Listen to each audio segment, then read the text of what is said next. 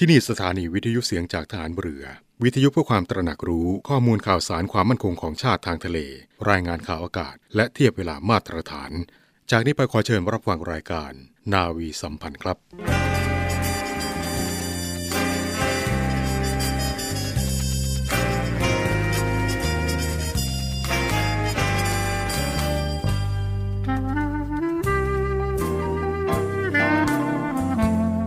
ให้นายทหาร นายตำรวจทุกคน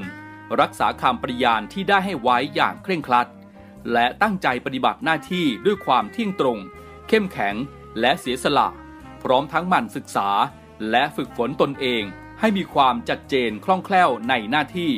และในการปฏิบัติงานร่วมกับผู้อื่น ฝ่ายอื่นอยู่เสมอ ทุกคนทุกฝ่ายจะได้สามารถร่วมมือร่วมใจกัน สร้างสรรค์ความพัฒนาผาสุก ให้แก่ประชาชนและประเทศชาติ ได้ตามอุดมคติที่ตั้งมั่นไว้ตลอดไป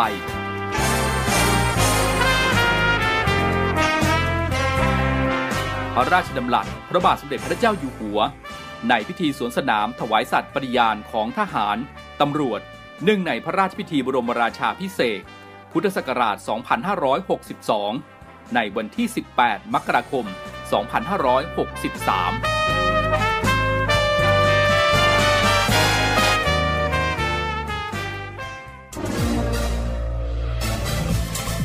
คุณกำลังฟังเสียงจากฐานเรือ ทุกความเคลื่อนไหวในทะเลฟ้าฝั่งรับฟังได้ที่นี่เสียงจากทหารเรือ กับช่วงเวลาของรายการนาวีสัมพันธ์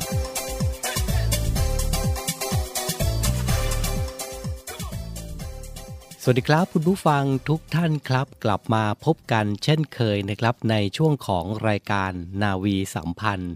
7 โมงครึ่งถึง 8 โมงนะครับ ทางสถานีวิทยุในเครือข่ายเสียงจากทหารเรือ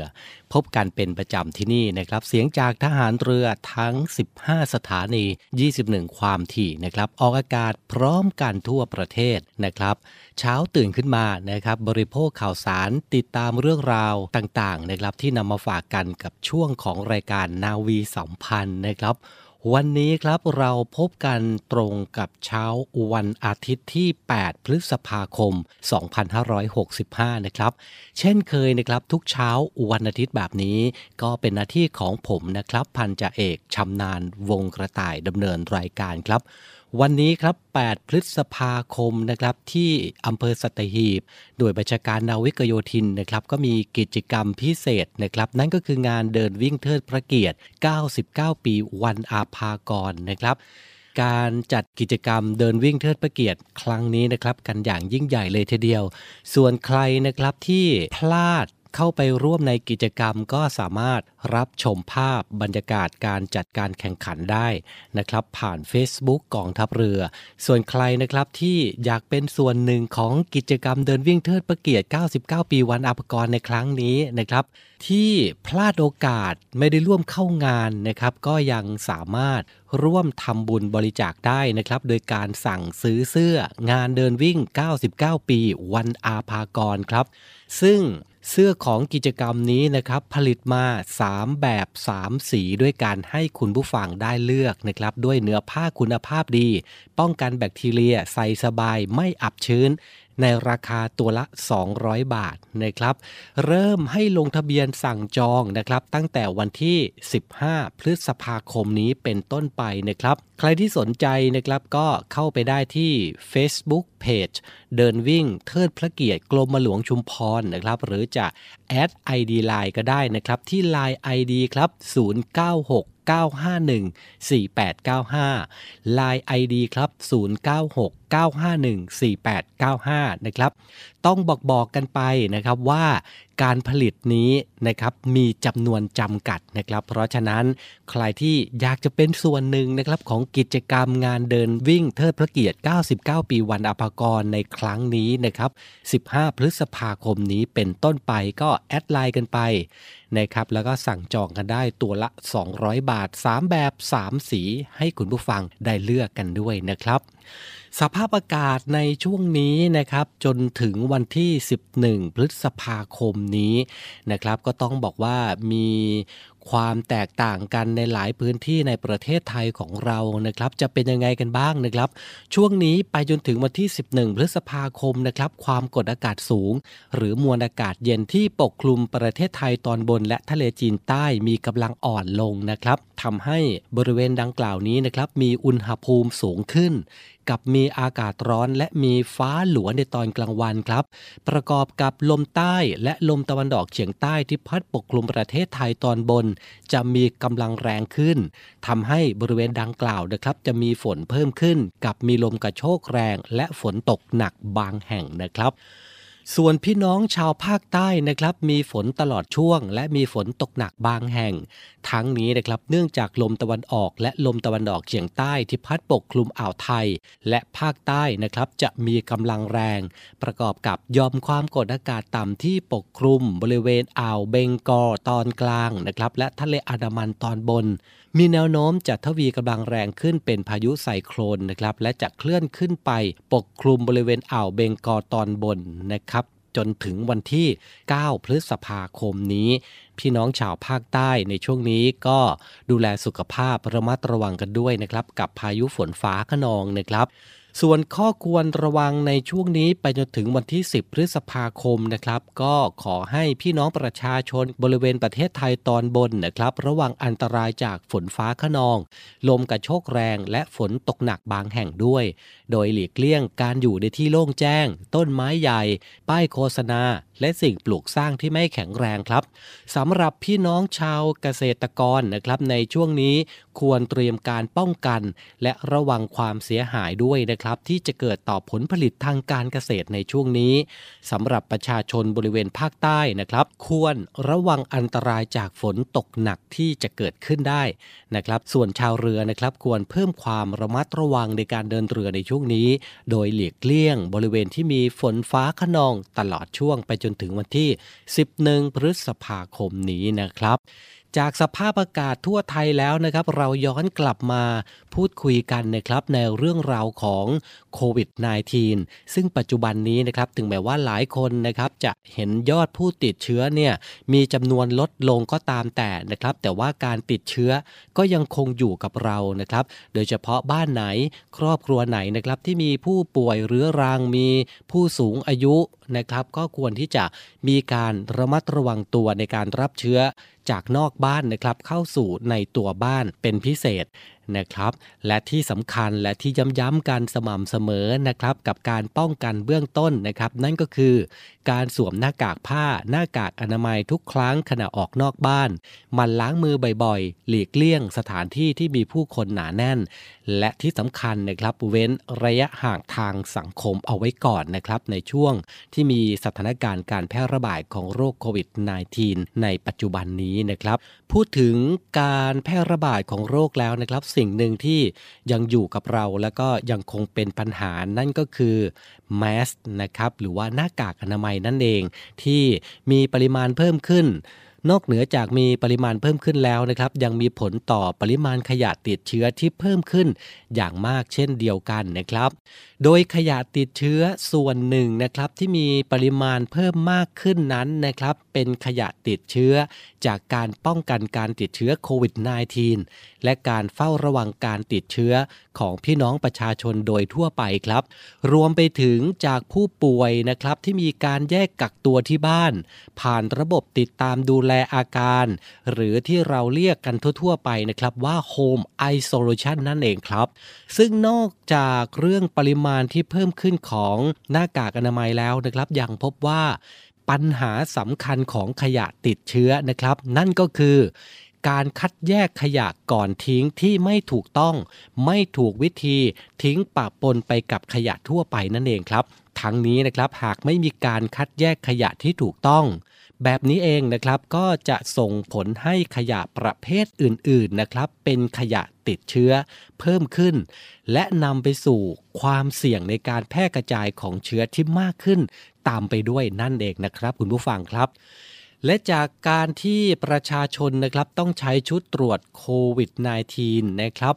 หรือที่เรียกง่ายๆกันว่า ATK นั่นเองครับ ด้วยตนเองอยู่เป็นประจำ จึงเป็นอีกสาเหตุหนึ่งนะครับที่ก่อให้เกิดขยะติดเชื้อที่มีปริมาณเพิ่มมากขึ้น ดังนั้นครับเพื่อลดความเสี่ยงต่อการแพร่ระบาด และลดการตกค้างของขยะติดเชื้อในพื้นที่ต่างๆนะครับ การทิ้งชุดตรวจ ATK ที่ถูกต้อง จึงเป็นสิ่งสำคัญนะครับ โดยมีวิธีการง่ายๆ ดังต่อไปนี้นะครับ ที่ทางรายการนาวีสัมพันธ์จะนำมาบอกกล่าวกันนะครับ เริ่มต้นกันที่การคัดแยกชุดตรวจ ATK ออกเป็น 2 ส่วนนะครับ นั่นก็คือ ส่วนที่1ครับ ส่วนที่ไม่ได้สัมผัสกับน้ำลาย หรือสารคัดหลั่งในจมูก ได้แก่ กล่องกระดาษบรรจุภัณฑ์ คู่มือเอกสารกำกับชุดทดสอบ ทิ้งเป็นขยะรีไซเคิลและซองพลาสติก ใส่ตลับทดสอบ ไม้สวอปหรือว่าไม้แย่จมูกนั่นเองนะครับ ไม้กวาดลิ้น ช่องปากทิ้งเป็นขยะทั่วไป ส่วนที่สัมผัสกับน้ำลายหรือสารคัดหลั่งในจมูกแล้วนะครับ ก็อย่างเช่น ตลับทดสอบ หลอดดูดน้ำลาย ไม้สวอปหรือแย่จมูกนะครับ ไม้กวาดลิ้นช่องปาก หลอดใส่น้ำยา ทิ้งเป็นขยะติดเชื้อนะครับ โดยบรรจุลงในซองพลาสติกซิปล็อก ที่ให้มาหรือว่าถุงพลาสติกที่มีความหนาแน่นมากยิ่งขึ้น และฉีดพ่นฆ่าเชื้อหรือว่าราดด้วยน้ำยาฟอกขาวนะครับ ก็อย่างเช่นไฮเตอร์ผสมน้ำอัตราส่วน1ต่อ10นะครับหรือแอลกอฮอล์70%เพื่อทำลายเชื้อก่อนปิดถุงให้สนิทครับ จากนั้นซ้อนด้วยถุงขยะอีกหนึ่งชั้นนะครับ คุณผู้ฟัง มัดปากถุงชั้นนอกให้แน่น ฉีดพ่นฆ่าเชื้อบริเวณปากถุงอีกครั้งหนึ่งนะครับ และก่อนนำไปทิ้งนะครับ ต้องเขียนบนถุงว่าขยะติดเชื้อ ทิ้งให้ถูกที่ โดยแยกทิ้งในขยะสำหรับขยะติดเชื้อ และหากพื้นที่ใดนะครับ ไม่มีถังขยะติดเชื้อ ต้องนำแยกใส่ถุง และเขียนกำกับให้ชัดเจนนะครับว่าเป็นขยะติดเชื้อ และแยกทิ้งจากขยะทั่วไปนะครับ โดยต้องทิ้งให้รถขนขยะของสำนักงานเขต หรือองค์กรปกครองส่วนท้องถิ่นในพื้นที่นำไปกำจัด โดยหลังจัดการขยะติดเชื้อแล้วนะครับ ต้องล้างมือให้สะอาดด้วยสบู่และน้ำหรือเจลแอลกอฮอล์ทันทีด้วยนะครับ ในสถานการณ์การแพร่ระบาดของโรคโควิด -19 ในปัจจุบันนี้นะครับที่เราเองนะครับยังไม่รู้แน่ชัดนะครับว่าจะยุติการระบาดลงเมื่อใดนะครับ จึงเป็นความน่ากังวลอย่างยิ่ง ต่อปริมาณขยะติดเชื้อที่เพิ่มมากขึ้นทุกวัน ซึ่งเราเองนะครับก็ปฏิเสธไม่ได้นะครับว่า พวกเราทุกคนนะครับล้วนมีส่วนเกี่ยวข้อง แต่เราเองนะครับก็สามารถร่วมเป็นส่วนหนึ่งนะครับในการแก้ปัญหานี้ได้ ด้วยการลดขยะติดเชื้อตั้งแต่ต้นทางตามวิธีที่กล่าวมาข้างต้นแล้วนะครับ ก็คงจะต้องร่วมมือร่วมใจกันแหละนะครับสำหรับขยะติดเชื้อที่เราจะไม่ให้เพิ่มขึ้นมากนะครับ โดยที่ตัวเราทุกๆคนนะครับ ร่วมมือร่วมใจกันกับวิธีที่บอกมาเมื่อสักครู่นี้นะครับ และนี่ก็เป็นเรื่องราวของการกำจัดขยะติดเชื้อ ไม่ว่าจะเป็นแมสหรือชุดตรวจ ATK ก็แล้วแต่นะครับ ร่วมมือร่วมใจนะครับป้องกันโควิด -19 นะครับ เดี๋ยวช่วงนี้พักสักครู่นะครับ เดี๋ยวช่วงหน้าเรากลับมาอยู่ด้วยกันต่อในเบรกที่ 2 ของรายการนาวีสัมพันธ์เช้าวันอาทิตย์นี้ครับ จะมีเรื่องราวที่น่าสนใจอะไรเกี่ยวกับกองทัพเรือ ช่วงหน้ากลับมาครับ บริษัทอู่กรุงเทพจำกัด รัฐวิสาหกิจในความควบคุมของกองทัพเรือ สังกัดกระทรวงกลาโหม มีความประสงค์ที่จะให้เช่าที่ดิน ริมแม่น้ำเจ้าพระยา ย่านใจกลางเมือง แขวงยานาวา เขตสาทรใกล้รถไฟฟ้า BTS สะพานตากสิน ขนาดพื้นที่ 20 ไร่ 1 งาน 82 ตารางวา เป็นระยะเวลา 30 ปี ด้วยวิธีการประมูล โดยเอกชนผู้ชนะการประมูลสามารถนำที่ดินที่เช่าไปพัฒนาเชิงพาณิชย์ภายใต้หลักเกณฑ์และเงื่อนไขที่กำหนด ทั้งนี้ผู้สนใจสามารถดูรายละเอียดเพิ่มเติมได้ที่เว็บไซต์ www.bangkokdoc.co.th หรือติดต่อที่เบอร์ 0 2307 8576 ต่อ 105 และซื้อเอกสารข้อมูลการประกวดราคาได้ตั้งแต่วันที่ 4 เมษายน 2565 จนถึงวันที่ 18 พฤษภาคม 2565 ในวันและเวลาราชการ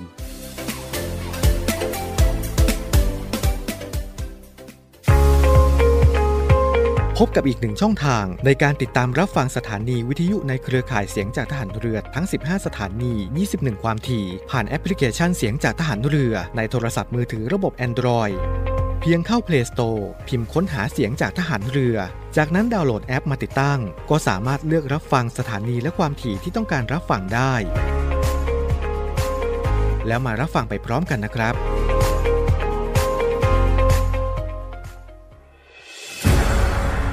กองทัพเรือจัดตั้งกองทุนน้ำใจไทย เพื่อผู้เสียสละในจังหวัดชายแดนภาคใต้ และพื้นที่รับผิดชอบกองทัพเรือ เพื่อนำไปมอบให้กำลังพลกองทัพเรือ และครอบครัวที่เสียชีวิต หรือบาดเจ็บทุกพลภาพ จากการปฏิบัติหน้าที่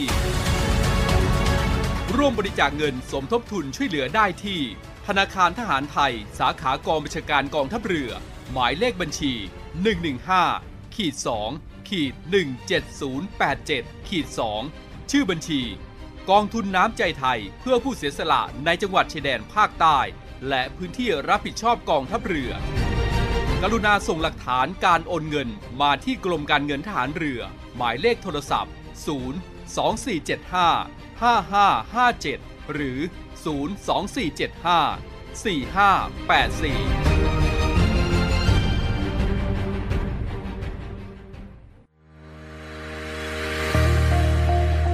พลังสามัคคี พลังราชนาวี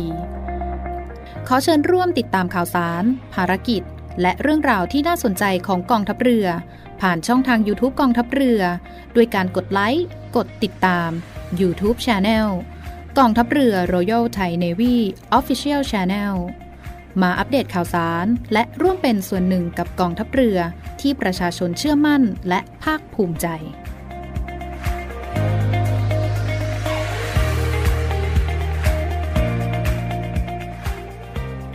กลับมาอยู่ด้วยกันต่อนะครับในเบรกที่ 2 ของรายการนาวีสัมพันธ์เช้าวันอาทิตย์นี้นะครับ ช่วงนี้นะครับเราไปติดตามภารกิจต่างๆ ของกองทัพเรือในช่วงสัปดาห์ที่ผ่านมานะครับ คุณผู้ฟังคงจะเคยได้ยินนะครับว่าการยิงสลุดหลวงของกองทัพเรือนั้น มีประวัติความเป็นมายังไงนะครับ แล้วก็หลาย ๆ คนเคยเห็นนะครับตามงานพระราชพิธีต่างๆนะครับ ก็จะเห็นกองทัพเรือนั้นยิงสลุดกัน วันนี้นะครับก็เลยนำเรื่องราวการยิงสลุดหลวงนะครับนำมาฝากคุณผู้ฟังกัน ซึ่งในสัปดาห์ที่ผ่านมานะครับก็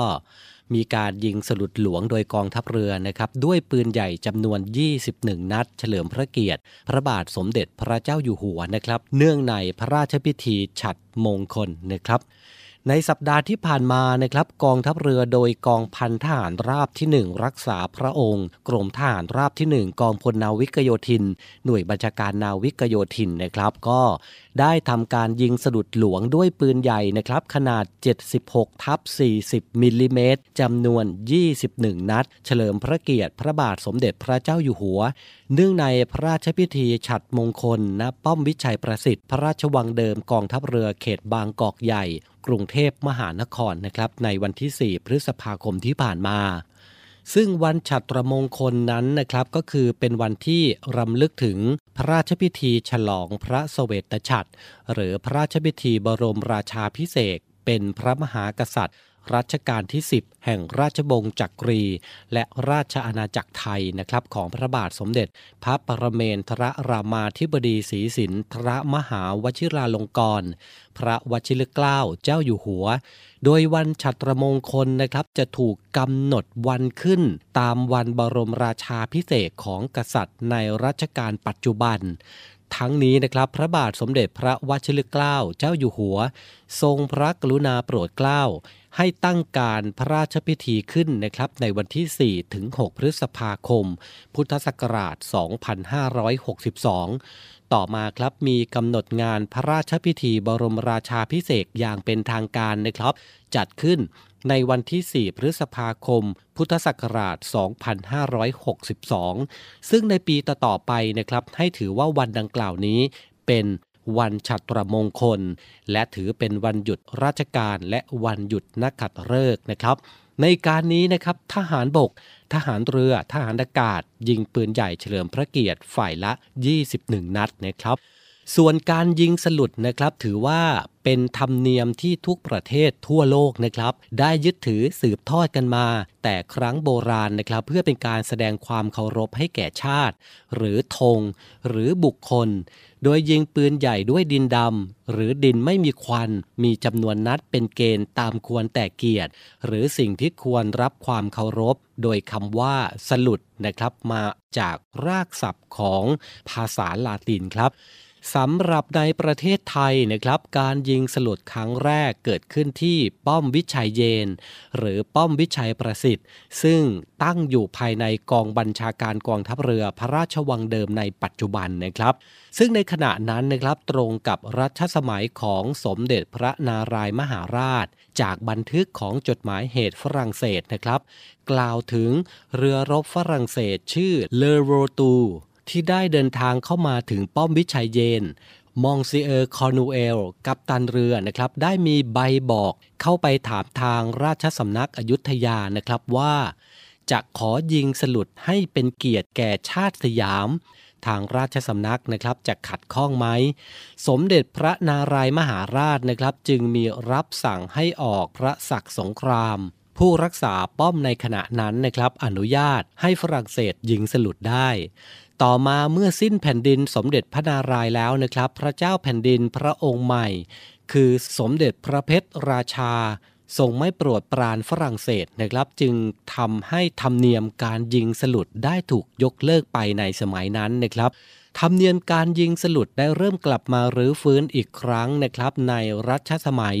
พระบาทสมเด็จพระจุลจอมเกล้าเจ้าอยู่หัว คราวที่ต้อนรับเซอร์จอห์นบาริงราชทูตอังกฤษนะครับเมื่อปีพุทธศักราช 2398 ครับ ต่อมานะครับในปีพุทธศักราช 2448 ในรัชสมัยพระบาทสมเด็จพระจุลจอมเกล้าเจ้าอยู่หัว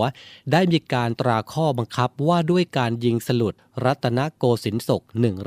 125 นะครับ แบ่งออกเป็น 2 ประเภทด้วยกัน คือการยิงสลุดหลวง และการยิงสลุดเป็นเกียรติแก่ข้าราชการ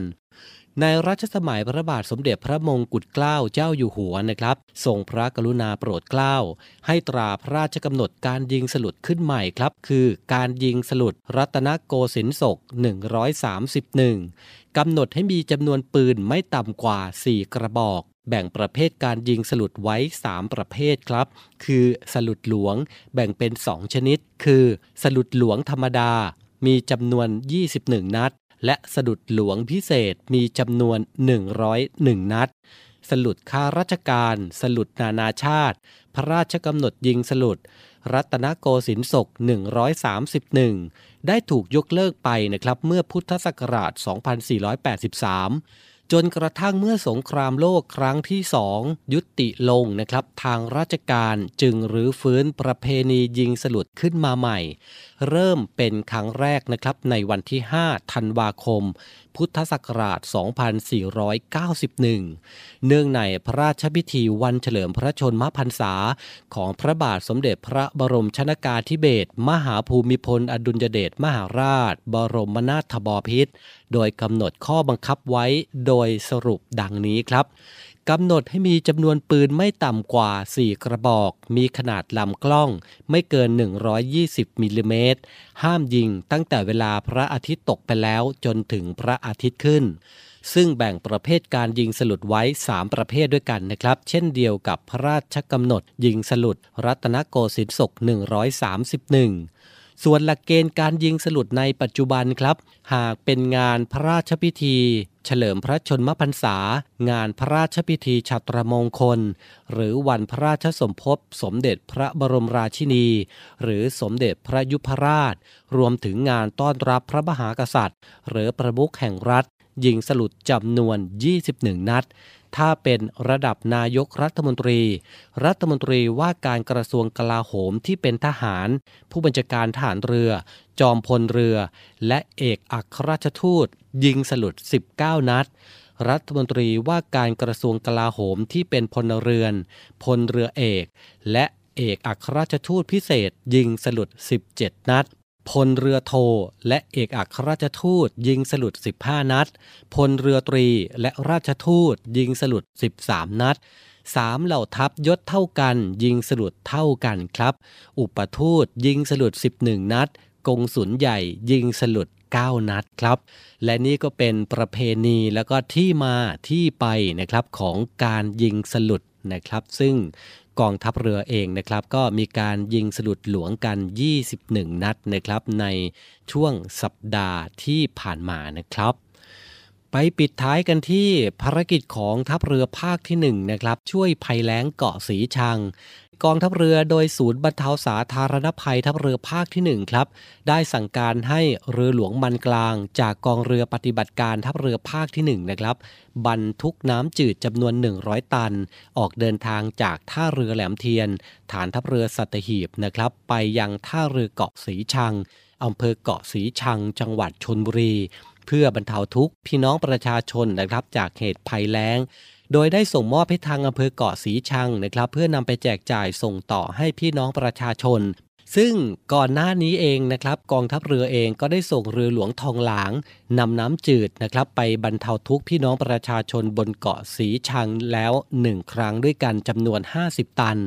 และในครั้งนี้นะครับได้นำบรรเทาทุกข์เพิ่มเติมอีก 100 ตันครับ และพร้อมที่จะให้การสนับสนุนเพิ่มเติมเมื่อได้รับการร้องขอด้วย ซึ่งการดำเนินการดังกล่าวนี้นะครับก็เป็นไปตามนโยบายของกองทัพเรือนะครับ ในการเตรียมความพร้อมเพื่อให้ความช่วยเหลือพี่น้องประชาชนที่ประสบภัย อย่างทันท่วงที เมื่อได้รับการประสานหรือว่าร้องขอมานะครับตามหน่วยต่างๆ ของกองทัพเรือนะครับ และทั้งหมดนี้นะครับคือข่าวสารในช่วงของรายการนาวีสัมพันธ์เช้าวันอาทิตย์นี้นะครับ วันนี้เวลาหมดลงแล้วครับ คุณผู้ฟังครับ ขอบพระคุณทุกท่านนะครับสำหรับการติดตามรับฟัง วันนี้ผมพันจ่าเอกชำนาญวงกระต่าย พร้อมทีมงานนาวีสัมพันธ์ทุกคนนะครับ ต้องลาคุณผู้ฟังไปด้วยเวลาเพียงเท่านี้ ก่อนจากกันฝากคุณผู้ฟังนะครับ ดูแลสุขภาพกันด้วย ปลอดภัยจากโรคภัยไข้เจ็บด้วยนะครับ สวัสดีครับ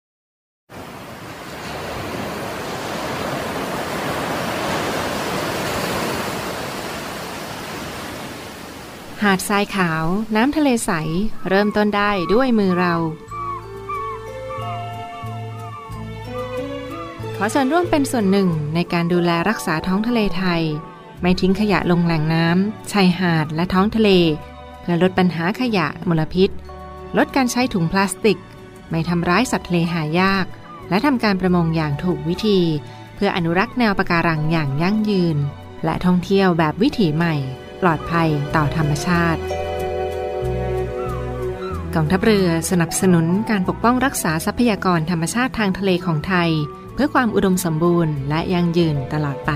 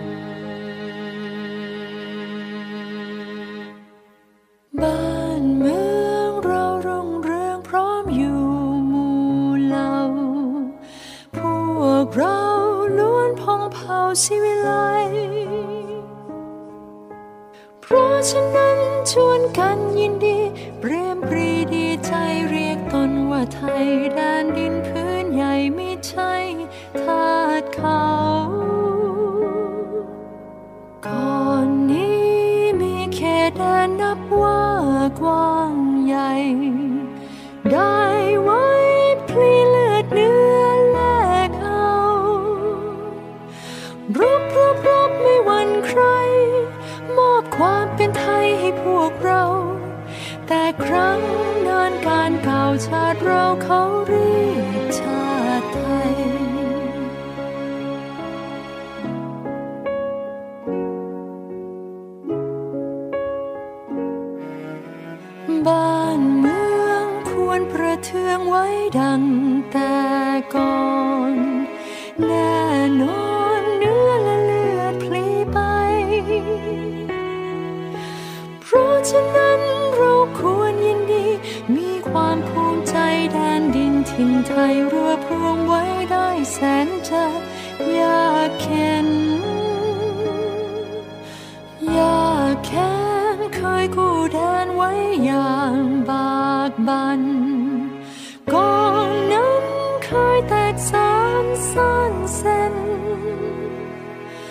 แม้กระนั้นยังร่วมใจ